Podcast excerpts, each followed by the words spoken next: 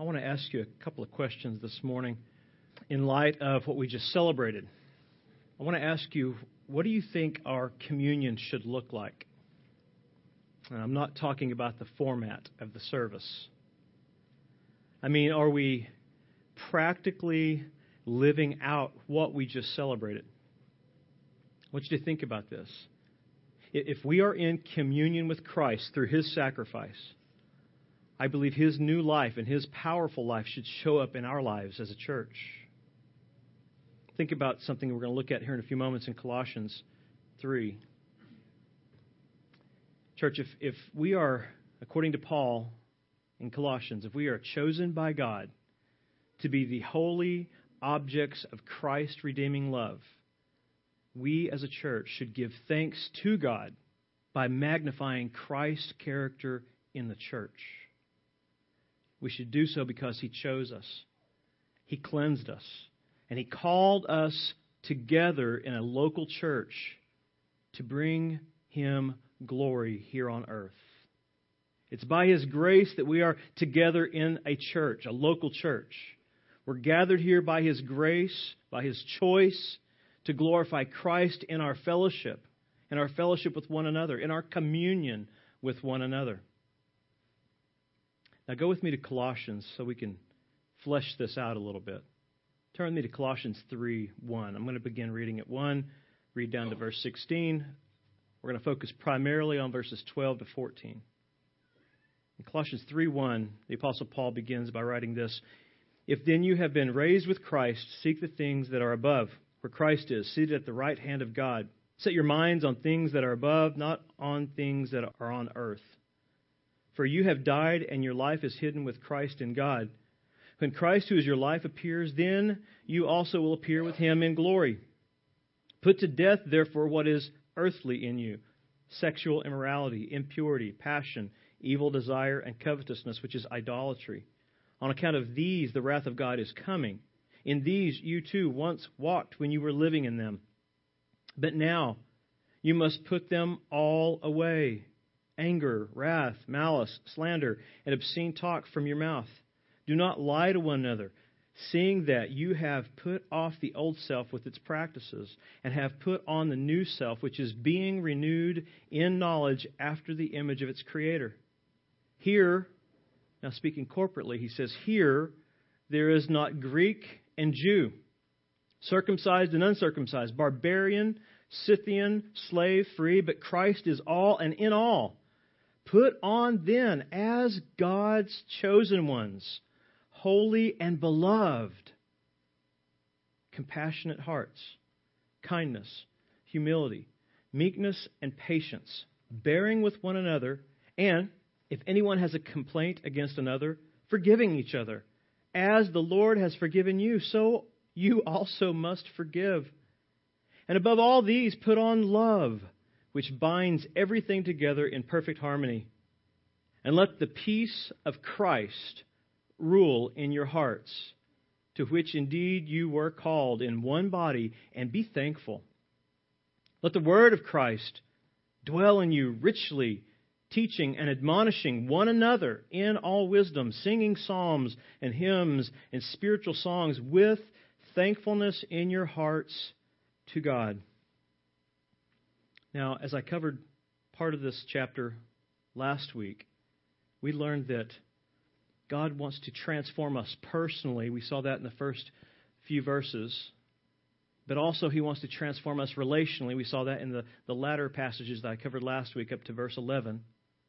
But this week, I want you to understand God wants to sanctify us corporately. There's a progression here. He deals with the inward man, He deals with our relationships, and then He deals with this as a church when you come to this passage.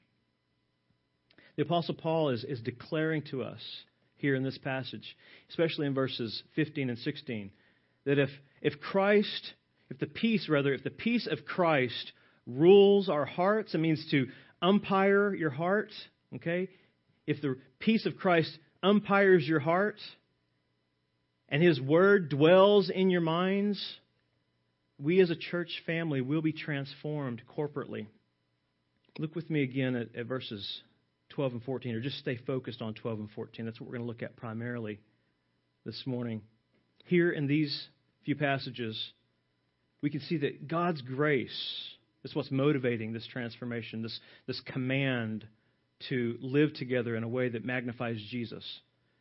This will be your basic outline. God's grace calls us to put on Christ's life corporately. God's grace, all that was mentioned in this book up to this point, talks about how God has graced us. And Paul will emphasize that in verse 12. But it's God's grace that calls us to put on Christ like characteristics in the church, in our relationships. I'm going to give you six points today. That sounds scary, doesn't it? Actually, I think it'll go rather fast. But there are six things I want you to understand. Here in this text, we are commanded to put on, number one, Christ's compassion personally. We're commanded to put on Christ's compassion personally. And secondly, we're commanded to put on Christ's kindness practically. Christ's kindness, put it on practically. And we're also commanded, thirdly, to put on Christ's humility and do so thoughtfully, as you'll see. We're commanded, fourthly, to put on Christ's meekness, his gentleness, intentionally. Fifthly, we're commanded to put on Christ's patience and do so persistently. And last, we're commanded to put on Christ's love and do so joyfully. Joyfully. Because of God's grace, because He chose us, because we're beloved, because we're holy in Christ. Paul's calling for us to think about all of these things that I just mentioned, these six points, in light of what Colossians 3:12 part A says. When he says, "Put on then, clothe yourself then as God's chosen ones, holy and beloved. Put on Christ-like qualities as those who have been chosen by God, set apart by God, and loved by God." He's reminding us of our new position and our new condition before God through Christ calls us there in verse 12 to look at ourselves in light of how God sees us in Christ. We are chosen. It's a phenomenal word. It means elect or elected. Elected by God, chosen by God, picked out personally by God to receive His favor through Jesus' atonement. It's a definite atonement. Christ died for the elect. He died for those God chose to show love to, to set his love upon. He picked us out personally. So he's going to say, here's your motivation for living differently in the church. Living like Christ, putting on Christ like qualities in the church. Here's why you should do it. You've been chosen by God to be Christ's ambassadors, to be Christ's body. He goes on to say that you are holy. He reminds us that we are holy. That's a new position for all of us, isn't it? Yeah, I wasn't holy. In and of myself, I'm still not holy. I have an imputed holiness, an imputed righteousness. But now in, in Christ, he's saying you're holy. You're, you're set apart. You're sacred. You're sacred positionally before God because of Christ. Therefore, his characteristics should show up in your life. He's granted you forgiveness and righteousness in Christ. So therefore, it should be manifest in what you put on, in your characteristics, in your attitudes, in your relationships in the church. He says we're also beloved in Christ. Put on all these things, all these Christ like qualities, because you're beloved. Because we are now the special objects of God's love. We are much loved, is what it means. We are prized because of Christ's life. Therefore, we should put on Christ. We should make Christ manifest in our hearts, in our relationships, and in our corporate worship and fellowship. Paul's starting off by reminding us who we are in Christ as the motive to direct us to God's commands to be sanctified, set apart, so that Christ is manifest in the church, in our communion, in our fellowship part B there of, of verse 12, as he says, Put on these things, be clothed like Christ, who is your life now, he goes on to command us to put on those qualities of Christ. That's what all these qualities are. They're all qualities of Christ, His life being manifest through the church. He's calling us to put on Christ like qualities because Paul knows that we don't always dress like Christ. We don't always put on all these attributes of Christ, do we? Sometimes we still dress in the flesh. Sometimes we dress in the flesh, especially when we relate to those who are closest to us our wives, our husbands, our church family. And he knows that sometimes we need to be reminded to shed those garments and put on the garment that God has given us through Christ. We need to put these on. Continue putting these on is the idea here. It's not a one time thing. You just throw on the garment of Christ and you go out and now you're going to live a, a good and righteous life all the time. No, this is intentional again. Keep putting these garments on because you need these practically, especially in the church when you gather together and live together in close unity, close proximity. He knows, God knows, that sometimes in the church there's disunity, isn't there? Sometimes there's impatience in the body of Christ. You know, why isn't that guy up to speed spiritually? Why is he lagging behind? He's dragging us back. I can't get over this issue with him because he keeps bringing it up. Well, you know what? That man needs Christ like love exhibited to him patience, gentleness, meekness. God knows there's impatience in the church. He knows there's a, a lack of communion at times in our church family. He knows we need to be reminded of how closely knit we are together in Christ. God knows that we need to be reminded about how we should relate to the church personally. Not just here when we gather on Sunday mornings, but I would say practically when we live our lives out in the world. We still need each other. We need to put these kind of qualities on so that we can actually serve one another when we leave this, I would say, sanctified area sanitized area. And when we go out and live in this world where it's difficult, we need others coming alongside us, not just on Sunday, but throughout the week to encourage us. And Paul's, Paul's giving this reminder in a context, a biblical context of what's going on at Colossae. He's giving the reminder because there's a real enemy who seeks disunity in the body of Christ. And that was true then, that's true now.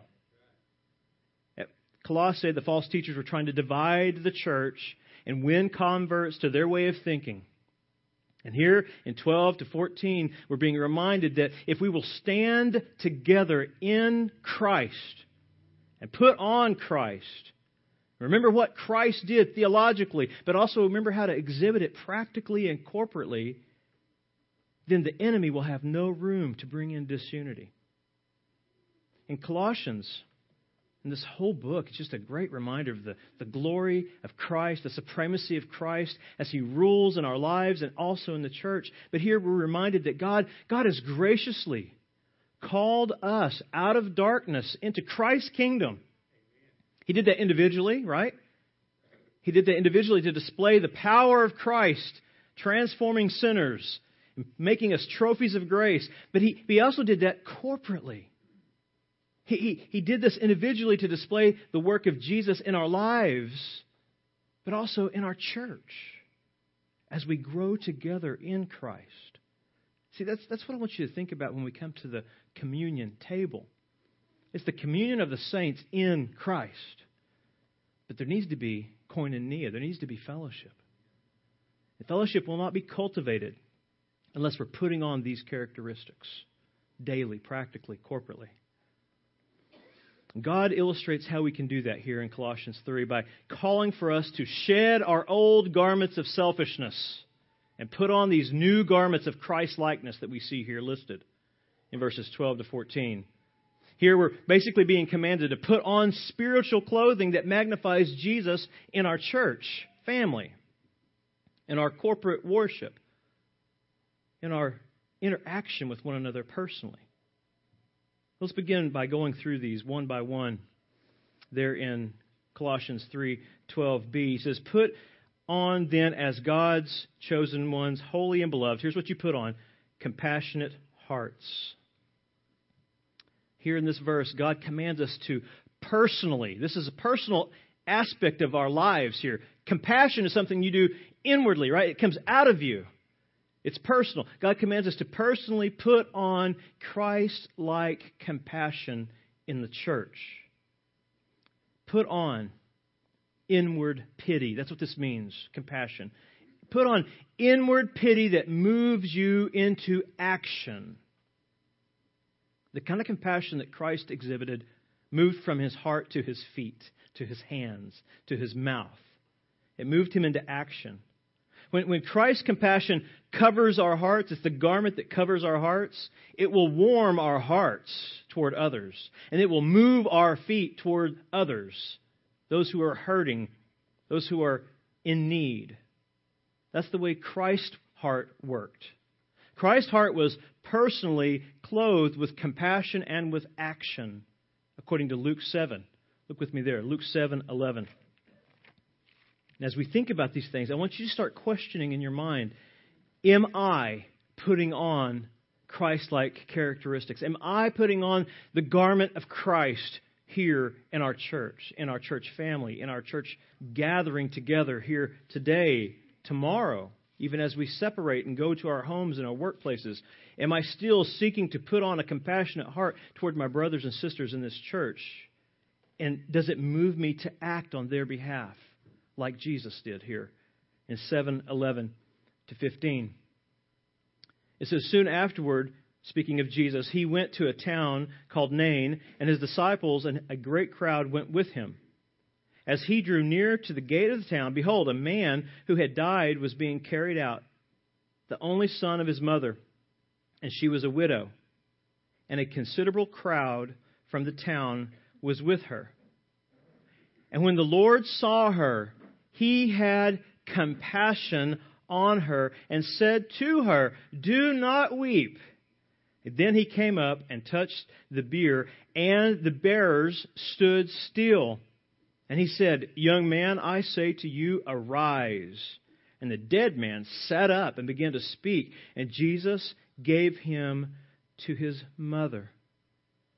Now, this is a deep and glorious picture of the compassion of Christ understand this widow who had only one son. Without that son, would be destitute, destined to poverty and possibly death because he was supporting her, he was caring for her. Jesus knew all that. And what you need to see is when Jesus saw this crowd coming, this funeral procession coming, he didn't wait till that woman came over and saw the master and said, Oh, Jesus, you're here now. Please raise up my son. He's the only son I have. No, Jesus is moved into action without even being asked. He sees the need and he moves intentionally in the direction of those who are hurting, and he does something amazing. He expresses what's in his heart through his power and through His mercy. Should, should not we see the, the needs around us and our hearts be broken in our church, in our local church, when someone's hurting? But then shouldn't we also seek to serve them immediately when we see that need arise? We don't need to wait for someone to come to us. If you see the need, you need to show the compassion of Christ. Being moved into action, you need to go to them. Be willing to go and help. Be willing to move and act. Be brokenhearted over those around you in our church family and do something. Exhibit His love, His compassion personally. Put on Christ like compassion for the glory of Jesus because when you do that, that's what people see. It's the compassion of Christ coming through us. So let me ask you a question about that. And I want you to ask yourself this. Are, are you aware of those in our church that are hurting right now? Are you aware of the needs of your brothers and sisters in this congregation right now? Do you know anything about their personal struggles, their temptations, their financial problems? And if you know anything about those things, are you doing something about it? Are you going to them? Are you seeking to offer yourself to them, whether you can help or not? Being willing to show them this kind of compassion will magnify Jesus and cultivate communion in the church.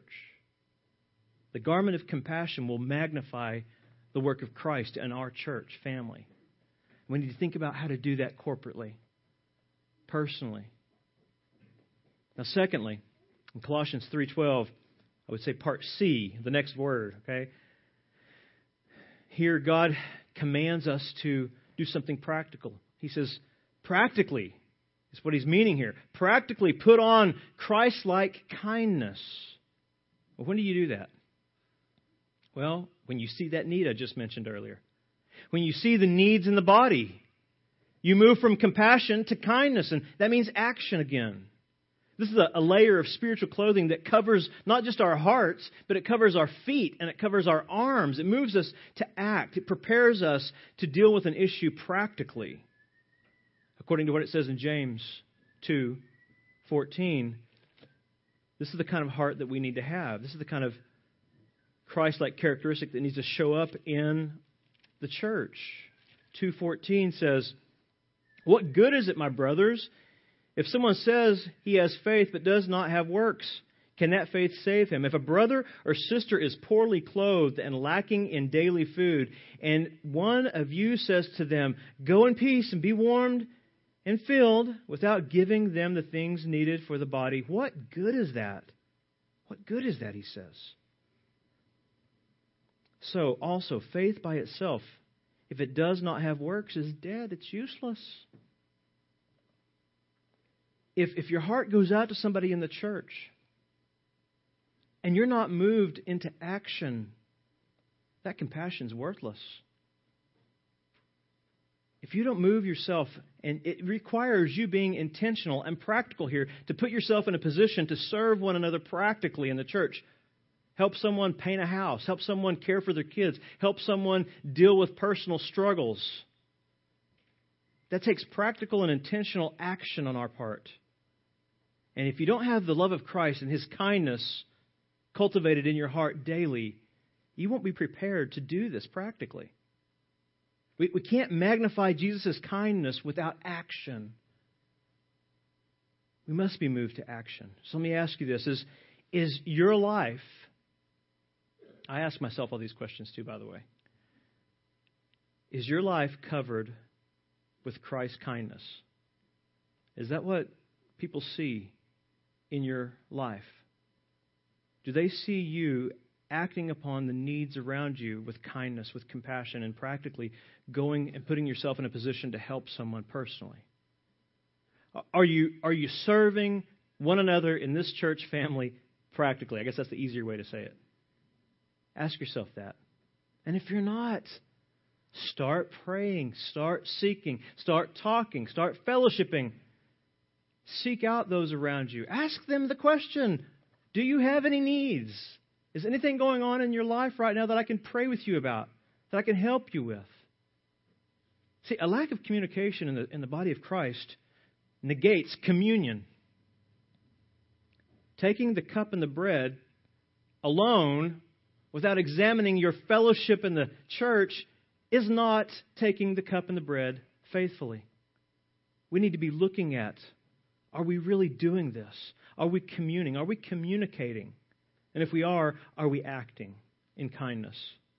This, this garment of kindness is important, again, because ultimately it magnifies Jesus in the church. It, it magnifies Jesus visibly, not just in our hearts, not just this compassion down deep, but it comes out visibly through our works. And we want to see that happen. We want Jesus to be praised in all aspects of our life and our church. So we need to put these garments on. Thirdly, we need to put on what it says there in 312d. There it tells us that God commands us to thoughtfully put on Christ like humility. When do you do that? You do that when you're called on to serve the weak around you. Do you find yourself when you see the weak in the church, criticizing them or remembering your own faults and failures when you see their weakness? Are, are you more concerned about feeling like, you know, they're, they're, they're never going to get caught up with me? They're behind spiritually and I can't I can't wait around on them? Or do you have humility in your heart saying you know what? By the grace of God I'm being changed myself. Therefore I want to serve those who are weak in our church family as God has served me so faithfully and so carefully. And, and to cultivate Christ-like humility you have to do it thoughtfully you're not a humble person because you say you're a humble person actually you negated the fact you're a humble person when you know who you are before a holy and righteous God and you think about what He's done to save you and what He's doing to sanctify you. That's, that's something that's going to take thoughtful, thoughtful action. You're going to have to think about this. This, this layer of humility, this spiritual layer of humility, covers not just your heart, not just your actions, your feet, but it also covers your mind. It covers your mind when you see weakness in other people. It protects you from arrogance. It protects you from critical attitudes and words. When someone in the church is lagging behind or seems to be immature spiritually, it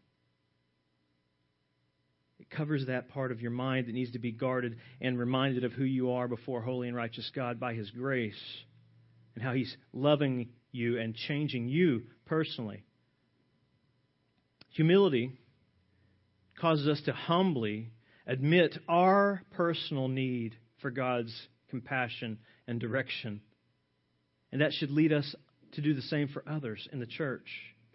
When we have humility of mind, we'll deal with others more carefully, more thoughtfully.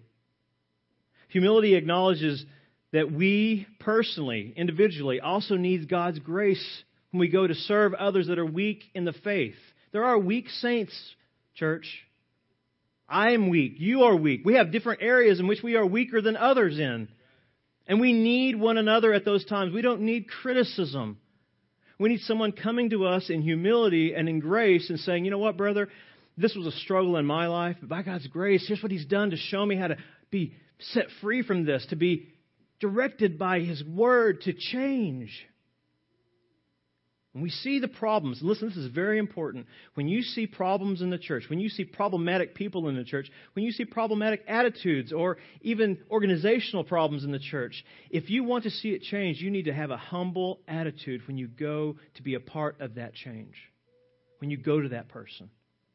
Because that will bring about a great change in their lives and in yours.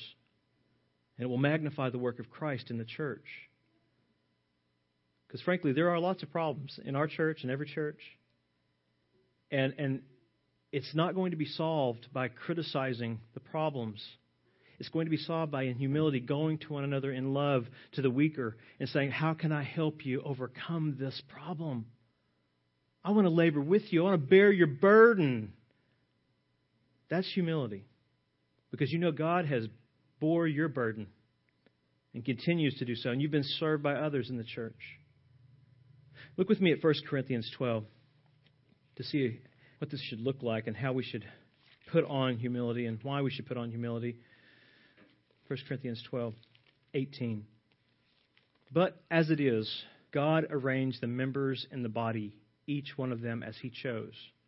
Now, here's what you need to keep in mind. When you see problems in the church, and you see problematic people in the church, when you see issues that, that drive you crazy in the church, God puts you in that body intentionally, not to criticize it, but to come and be part of the solution to it. He arranged the members. Listen, that means every single individual in this church that are born again in particular, you're put here by God's sovereignty. He chose you in salvation and He placed you here locally for His glory. No one's here by accident. You're not even here by your own choice, ultimately. God put you here. And He put you here to be close to other sinners who are forgiven by God's grace to help sanctify one another for the glory of Christ. Verse 19, he says, If all were a single member, where, where would the body be? As it is, there are many parts, yet one body. The eye cannot say to the hand, I have no need of you, nor again the head to the feet, I have no need of you.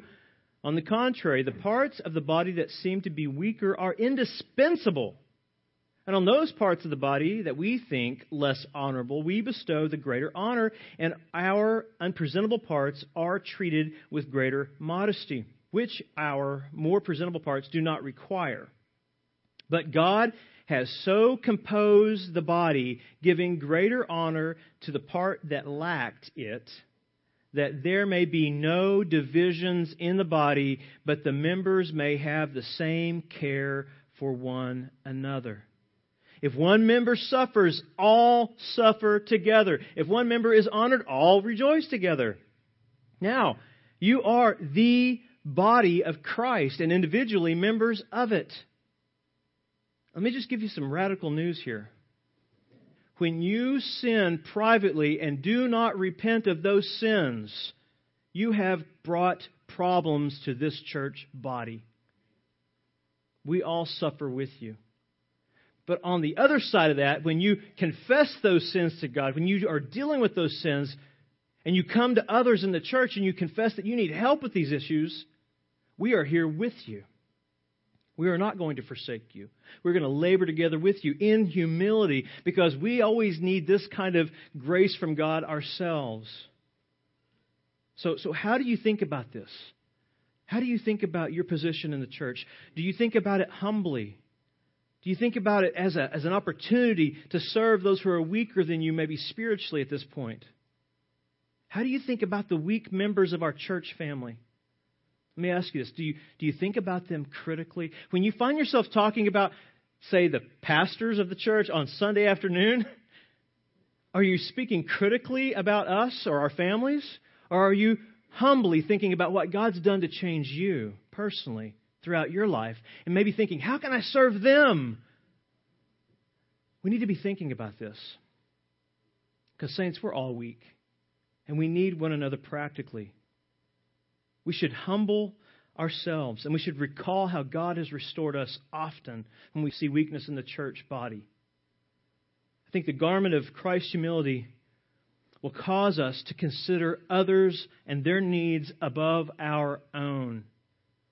Whenever Paul writes about that in Philippians 2, he says, Have this mind in you that was in Christ Jesus right? Who considered the needs of others as more important than his own when he went to the cross and died in our place. Well, if you're going to have the mind of Christ, you need to be thinking like Christ. He humbled himself, even to the point of death, even death on a cross, to save us. Are you humbling yourself? Are you thinking accurately about where you stand before God by His grace and how you're in this church to serve His saints? It's a divine privilege that we have as Christians.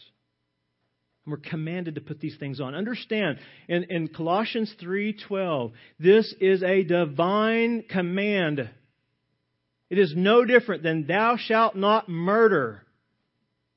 It is a command that we put these on. Now, it's also an empowered command by the Holy Spirit. The Holy Spirit's empowering us because of the new life that we have in Christ that's been granted to us through the resurrection. But here, fourthly, in Colossians 3:12, he goes on to give us another command. As those who are chosen and holy and beloved, he commands us to intentionally put on Christ-like gentleness. Now, when do you put on gentleness? When things are going great? No. When do you have to put on gentleness? When things are going bad. You put on gentleness when disagreements surface when, when someone comes to you with a, a, a, an argument, someone comes to you with an attitude that's less than godly, it's best to deal with that gently. That's when you have to put this garment on, is when disagreements surface in the church family. Intentionally, you have to put this on. You have to be prepared, in other words, by having a humble mind to know that when these things arise, I need to address this with gentleness. This is the layer that follows humility. It follows humility because when our mind is covered with humility and we remember what God's done for us personally, we'll respond to others carefully and intentionally and gently. That's what happens there in 2 Timothy. Look with me there in 2 Timothy 2. That's what we're, we're told that the elders should do when it comes to dealing with people who are controversial, people who bring problems into the church. Not unbelievers necessarily, but people who come in and cause some stir and division probably arises because of it. He tells Timothy how you need to deal with this. You need to deal with it with gentleness. And here in, in this passage in 2 Timothy 2, 2 Timothy 2.24, we're given a command to, to elders here to deal with those who are problematic in the church. He says, And the Lord's servant, and the word there should be slave, the, the Lord's slave must not be quarrelsome, but kind to everyone, able to teach, patiently enduring evil, correcting his opponents with what? With gentleness. Why? God may perhaps grant them repentance leading to a knowledge of the truth, and they may come to their senses and escape from the snare of the devil after being captured by him to do his will. Wow. You, you want to be effective in your ministry?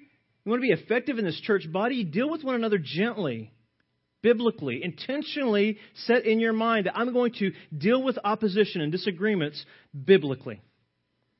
I'm not going to defend myself. I'm not going to allow my personal feelings to override the biblical truths that are in Christ. Understand this gentleness in this text, gentleness is the ability to control your personal feelings in order to serve others. And here we would say corporately. Gentleness is the ability to control your personal feelings in order to magnify Jesus. That's what I would add to that. So, so ask yourself this How do you deal with disagreements within our church family? How do you deal with disagreements between church members? How do you deal with those? Are you gentle? Are you gently, patiently leading the conversation, this disagreement, this argument? Are you, are you leading that conversation toward a gospel resolution or self vindication? Think about it.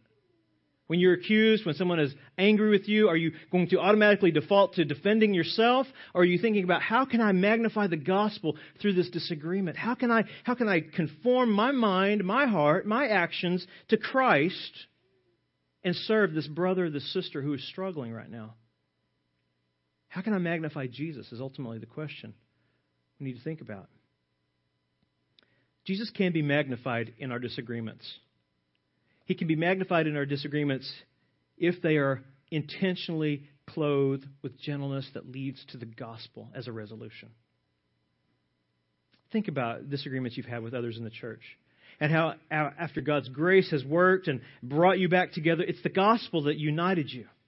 It's the gospel that reconciled you together. And it's in that that Jesus' gentleness and his gentle spirit is magnified in our fellowship. Think about how to intentionally clothe your mind, your heart, your actions with gentleness that leads to the gospel as the resolution for the conflict. This takes study, this takes labor, it takes intentional action. But we're commanded to do it. Look at how Jesus dealt with conflicts. Look at how Paul dealt with conflicts in the church. John Mark, he goes to Paul and says, Paul, I want to go on this missionary journey with you. And then Paul says, Sure, let's do it, brother. And he lines up and he's ready to go, and John Mark doesn't show up. Mark bails. Paul says, I'm done with Mark. Let's go. Forget him. Leave him behind. But later on, someone came along. Barnabas came along beside Mark, and he discipled him with gentleness. He directed him to Christ. And at the end of the Apostle Paul's life, as he's dying in the Mamertine prison by himself in the dark, shivering, cold, knowing he's about to lose his life, he says, Bring John Mark. He is useful to me. There was a gospel resolution that was brought to Mark through the gentleness of Barnabas. And God used it to unite Paul and Mark again at the end of his ministry.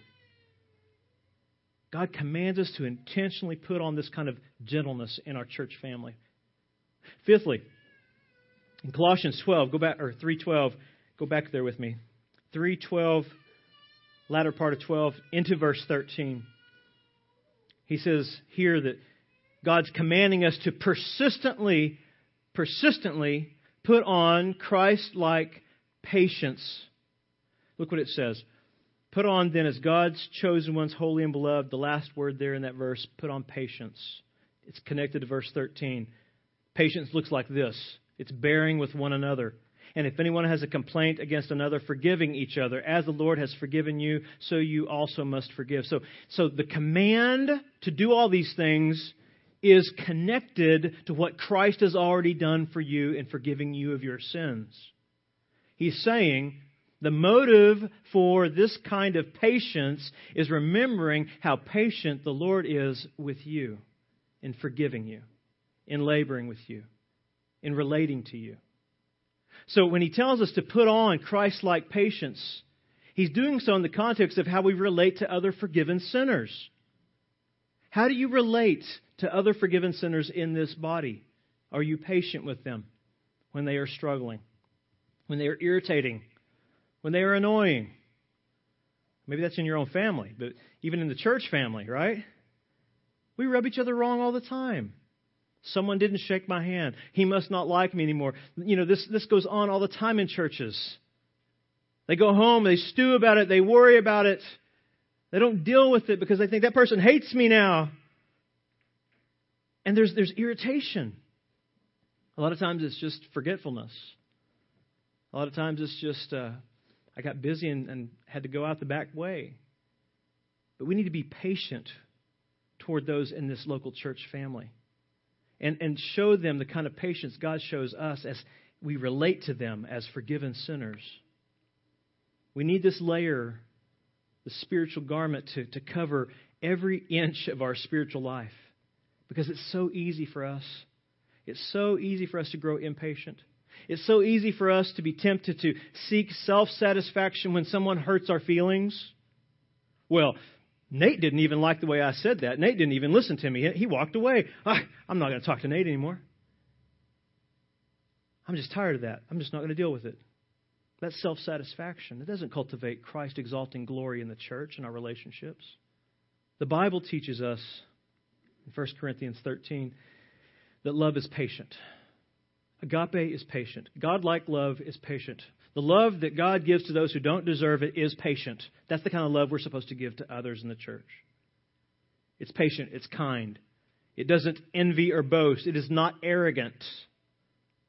Patience bears injustices and the bad treatment of others without seeking personal revenge.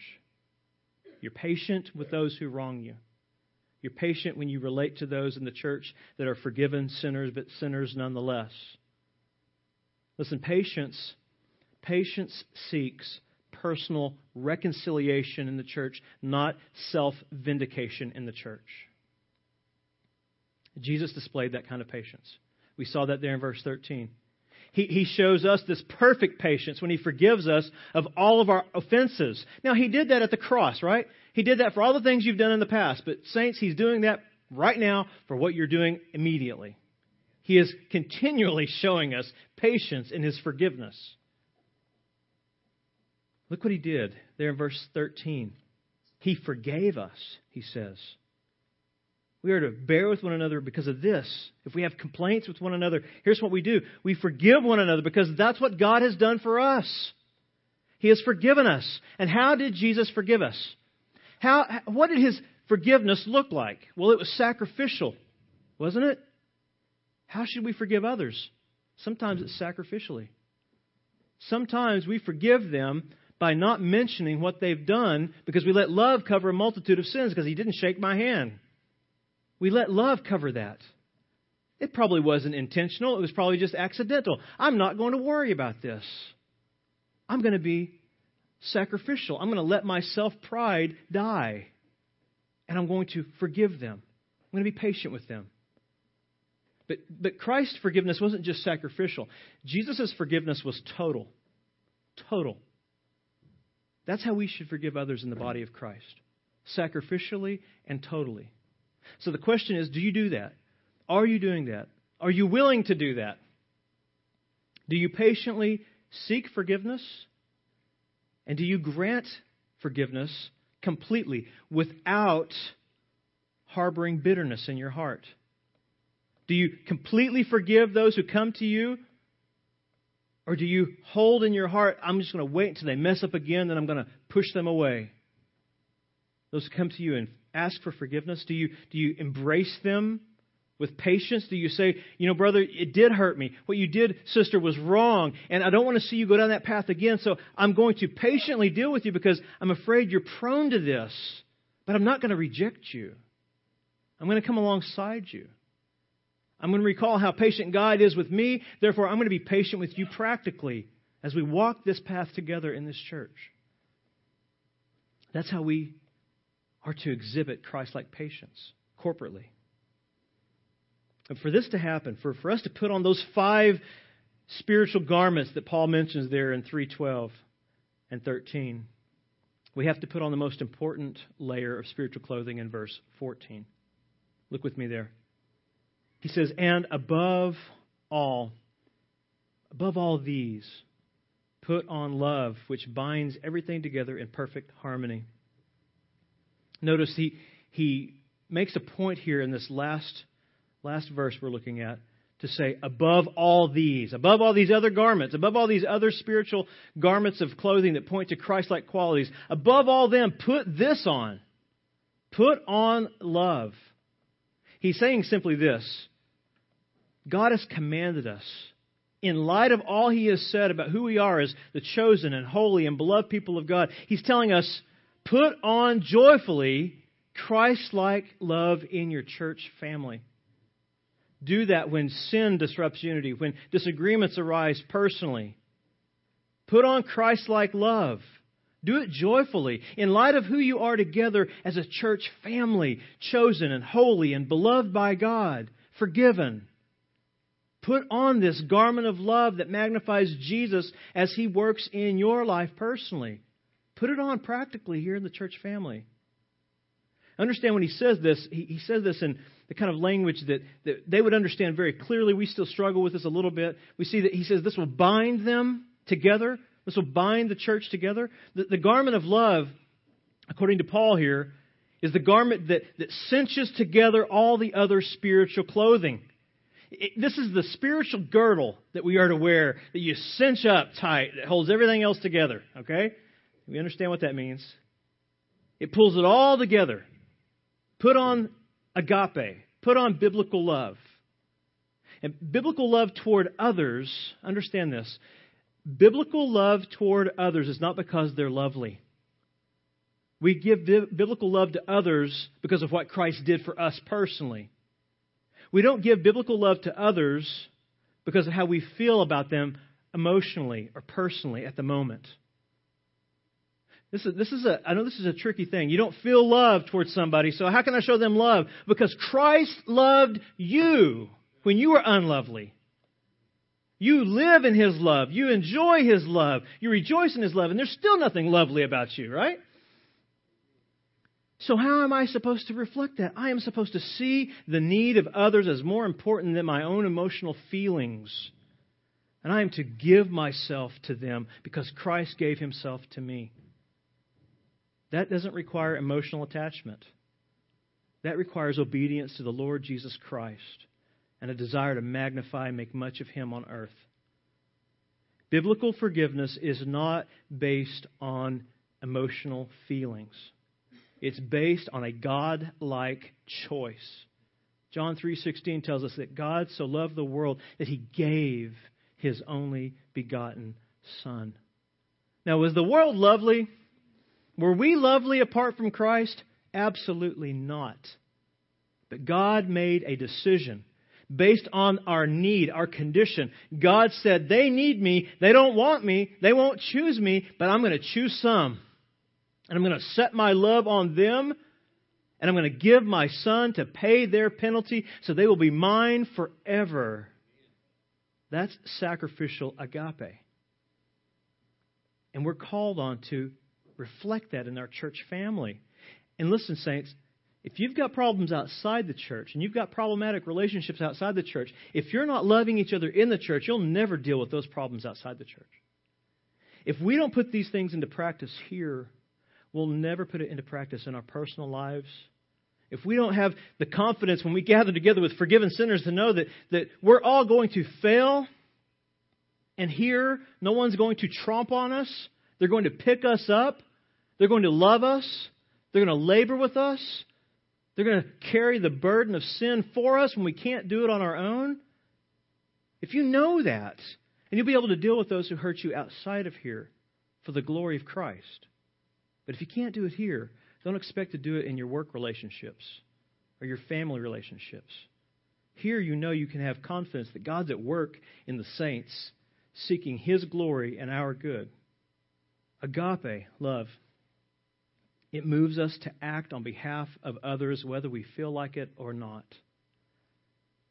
But here's the good news when you put on Christ like love, whether you feel like it or not, feelings follow. Joy follows. I feel the pleasure of God when I magnify Jesus in obedience. When I love my enemies, when I do good to those who persecute me, I don't necessarily like them.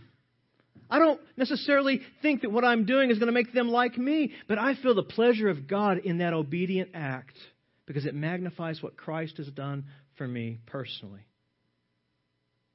And feelings follow. You feel the love of God. You may not feel the love of the person, but you feel the love of God when you obey Him from the heart.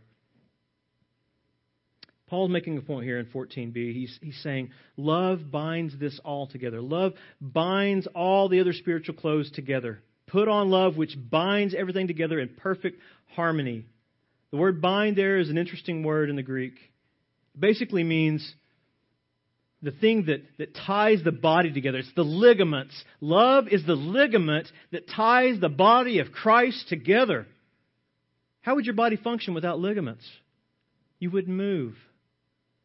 You would be pretty much useless. But when the ligaments are tied together in love, the body is able to flex and move and magnify the one who saved us. That's what he's saying here. Agape love is the ligament that binds us together. It's the bond that causes us to seek the good of others and the glory of Christ in the church.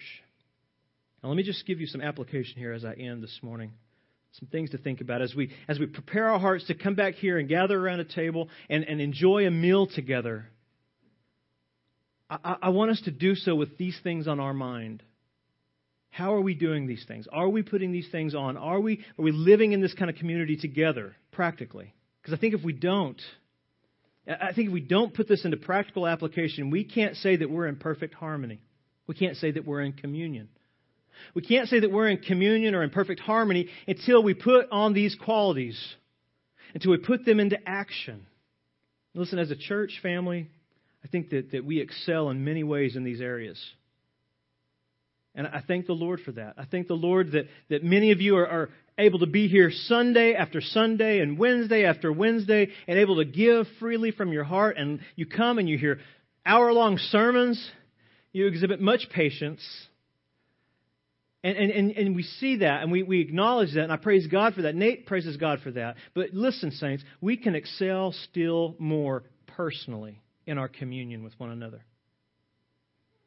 I know that it's, it's easy and sometimes it's a temptation just to put these qualities on when you walk in that door and you take them off when you walk back out the door. But, but these qualities aren't something you put on for two hours on Sunday morning and you put off on Monday. They need to be worn, they need to be used personally. We, we don't want a kind of Christianity that, that it's so superficial that anyone can do it even if they're not believers. We see that happening in churches all over the world. People gather on Sunday mornings for two hours and they walk out and they never interact. They never fellowship. They never grow in the grace and knowledge of Christ together. That's non sacrificial fellowship. That's non personal fellowship. And that's also ineffective fellowship. We don't want that. But it's easy to fall into that. We must confess it. It's easy to fall into this kind of rut, but by God's grace, we don't have to. You don't have to if you just stop for a moment and look at the people around you. Think about the people that are here this morning. Think about how much they love you. And then think about how much they need you. Think about the fact that God says in Corinthians there that you're all placed here according to His will to give Him glory. God, God placed you here, and He placed you here with a spiritual gift to be used in this local church so that you can help one another personally. You're the people of God. You're the chosen of God. You're the holy people set apart for God. You're the beloved people of God. And you're also the people who will weep with one another, people who intercede for one another and bear one another's burdens. Pastorally, this morning, I, I want us to ponder this. I want us to ponder the weightiness of this holy assembly. Think about why we gather here weekly. Think about why we should be more involved in one another's lives practically, intimately. I think if you do that, you'll desire fellowship. You'll desire an opportunity to use your spiritual gift to help others in this church family. You'll desire to give your time to the church. You'll desire to commune with the church. I think you'll desire that because you're putting on Christ like qualities. And the love of, of Christ will constrain you, will control you. Paul says, Let the love of Christ rule, or the peace of Christ, rather, the peace of Christ, let it rule your hearts. Let it be the umpire that directs you to do what you do practically and joyfully and for His glory. I want us to excel at this. Nate wants you to excel at this. Nate and I want to excel at this. Let's put it that way. We want to excel at putting on Christ like qualities here in our church, primarily for God's glory, but also for the good of His people that are here with us. On a practical note, let me just say this. It's a reminder to myself as well as to you. You can't put on Christ like qualities corporately if all you do is post Facebook statements. It's not enough. Corporate fellowship is, uh, is personal. Emails are insufficient. Downloading sermons instead of coming here on Sundays is insufficient. There is something supernatural and miraculous that happens when God's word is spoken to God's people from Scripture here, spoken to you in this corporate gathering. God wants personal interaction, not, not some sort of institution. He wants personal interaction. He wants iron sharpening iron personally. God wants our love for one another to move out beyond this gathering this morning. I need to remember that. We need to remember that. God wants our love to move us into each other's lives. Now, that's scary because that means we might be exposed. We need to be exposed because we are people in need of God's mercy and grace. And the church is a gift of God's grace to us. And in the church, when we do this, we will magnify Christ, who said that people would know him and know us by the love we have for one another in the church. That's what our communion should look like. It should be clothed with Christ like love, Christ like characteristics that make much of Him and benefit the saints in this local assembly. I want to pray and then I want to talk to you about something else as soon as I pray. But let's, let's first pray and give thanks to God for what He's doing here and what He's done by His grace. Heavenly Father, we thank you for your amazing grace and how you place us in your church and how each saint here is placed alongside the other for the glory of Jesus' name as they put on these characteristics. God, I pray that, that your name would be honored, your name would be glorified through the, the acts of the saints in our church. I pray that we would put on these spiritual clothes daily and find opportunity to interact with one another on a personal level here, Lord, as a church. I pray that we would be more intentional about expressing humility and patience toward one another by going to one another outside of the Sunday gatherings, the Wednesday gatherings. I pray that we would see Christ magnified through our personal interaction. I pray that the world would know that we belong to you by the love we show practically here in our local church. Jesus, we ultimately, ultimately gather here this morning to give you praise, but we always benefit, always benefit by your word and your spirit as you wash us, as you expose us, as you then cleanse us and clothe us. We thank you for all these things, Jesus. And I pray God, that we would, we would live in light of these things every day as we leave this place. Lord, I pray that your love would never leave us, but would be magnified through us for the sake of Christ's name. Amen.